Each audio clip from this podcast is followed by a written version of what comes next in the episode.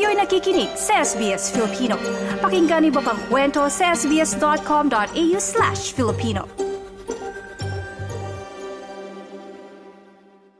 Umarangkada na ang pangalawang araw ng early voting para sa Indigenous Voice to Parliament. At habang papalapit na ang araw ng botohan, naku, mas umiinit din ang labanan sa pagitan ng yes at no supporters. Narito ang ulat ni Anna Henderson at Penry Buckley na isinalin sa wikang Filipino.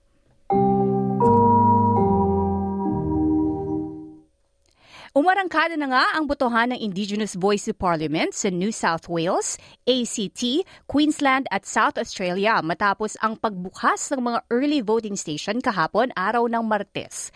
Nagdaos na din ng early voting sa Northern Territory, Tasmania, Victoria at Western Australia nitong Lunes.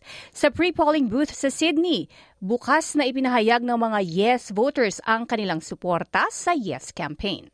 I wholeheartedly agree with the yes vote. To be frank, I've not paid much attention just because of how busy I've been with work, but I do understand the big picture, and I think the First Nations people need to have a voice. I think it's been pretty comprehensive what the campaigns has been about, and I think it's time for change. Sa Perth naman, ginanap ang isang no rally para sa no vote Lunes ng gabi.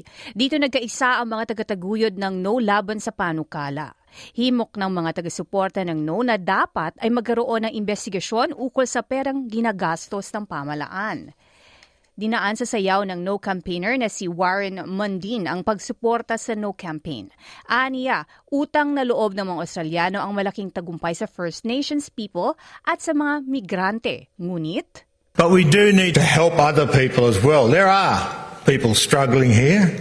So we got to fix it. And that's where the hard yakka comes in. It's not about a voice. It's not about the government. It's about accountability. Where's all the money that gets spent?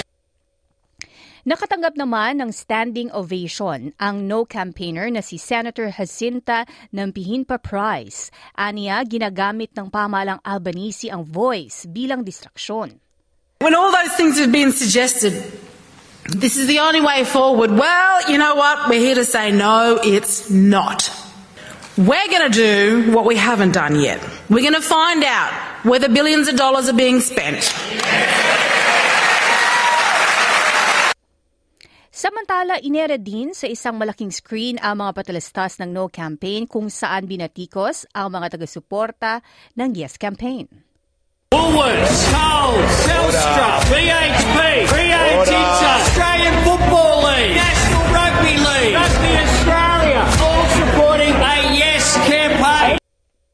Tuloy-tuloy na binatikos ng organizer ng event na si Matthew Sheehan ang mga taga-suporta ng Yes Campaign.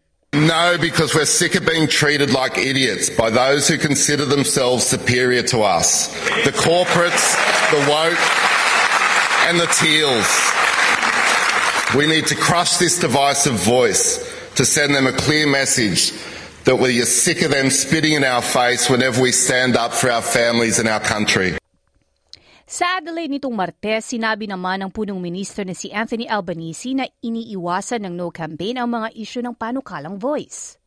Allowing governments to listen to what Indigenous Australians say about matters that affect them. Why do you want to do that?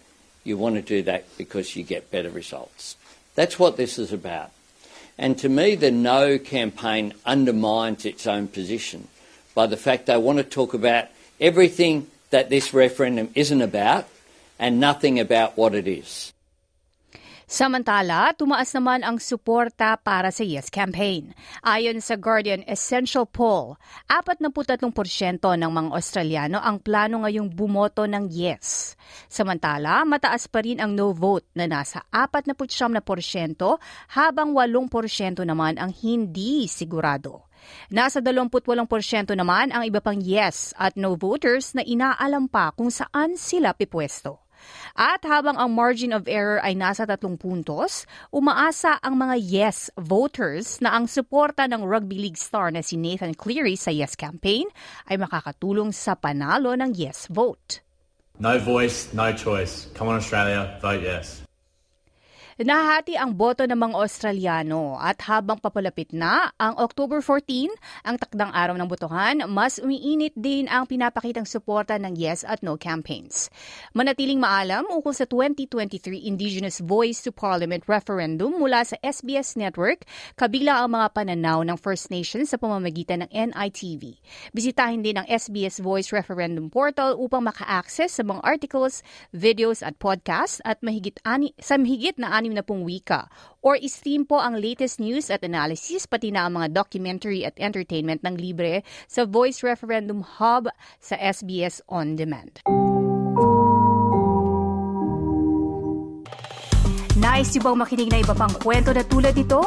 Makinig sa Apple Podcast, Google Podcast, Spotify o sa iba pang podcast apps.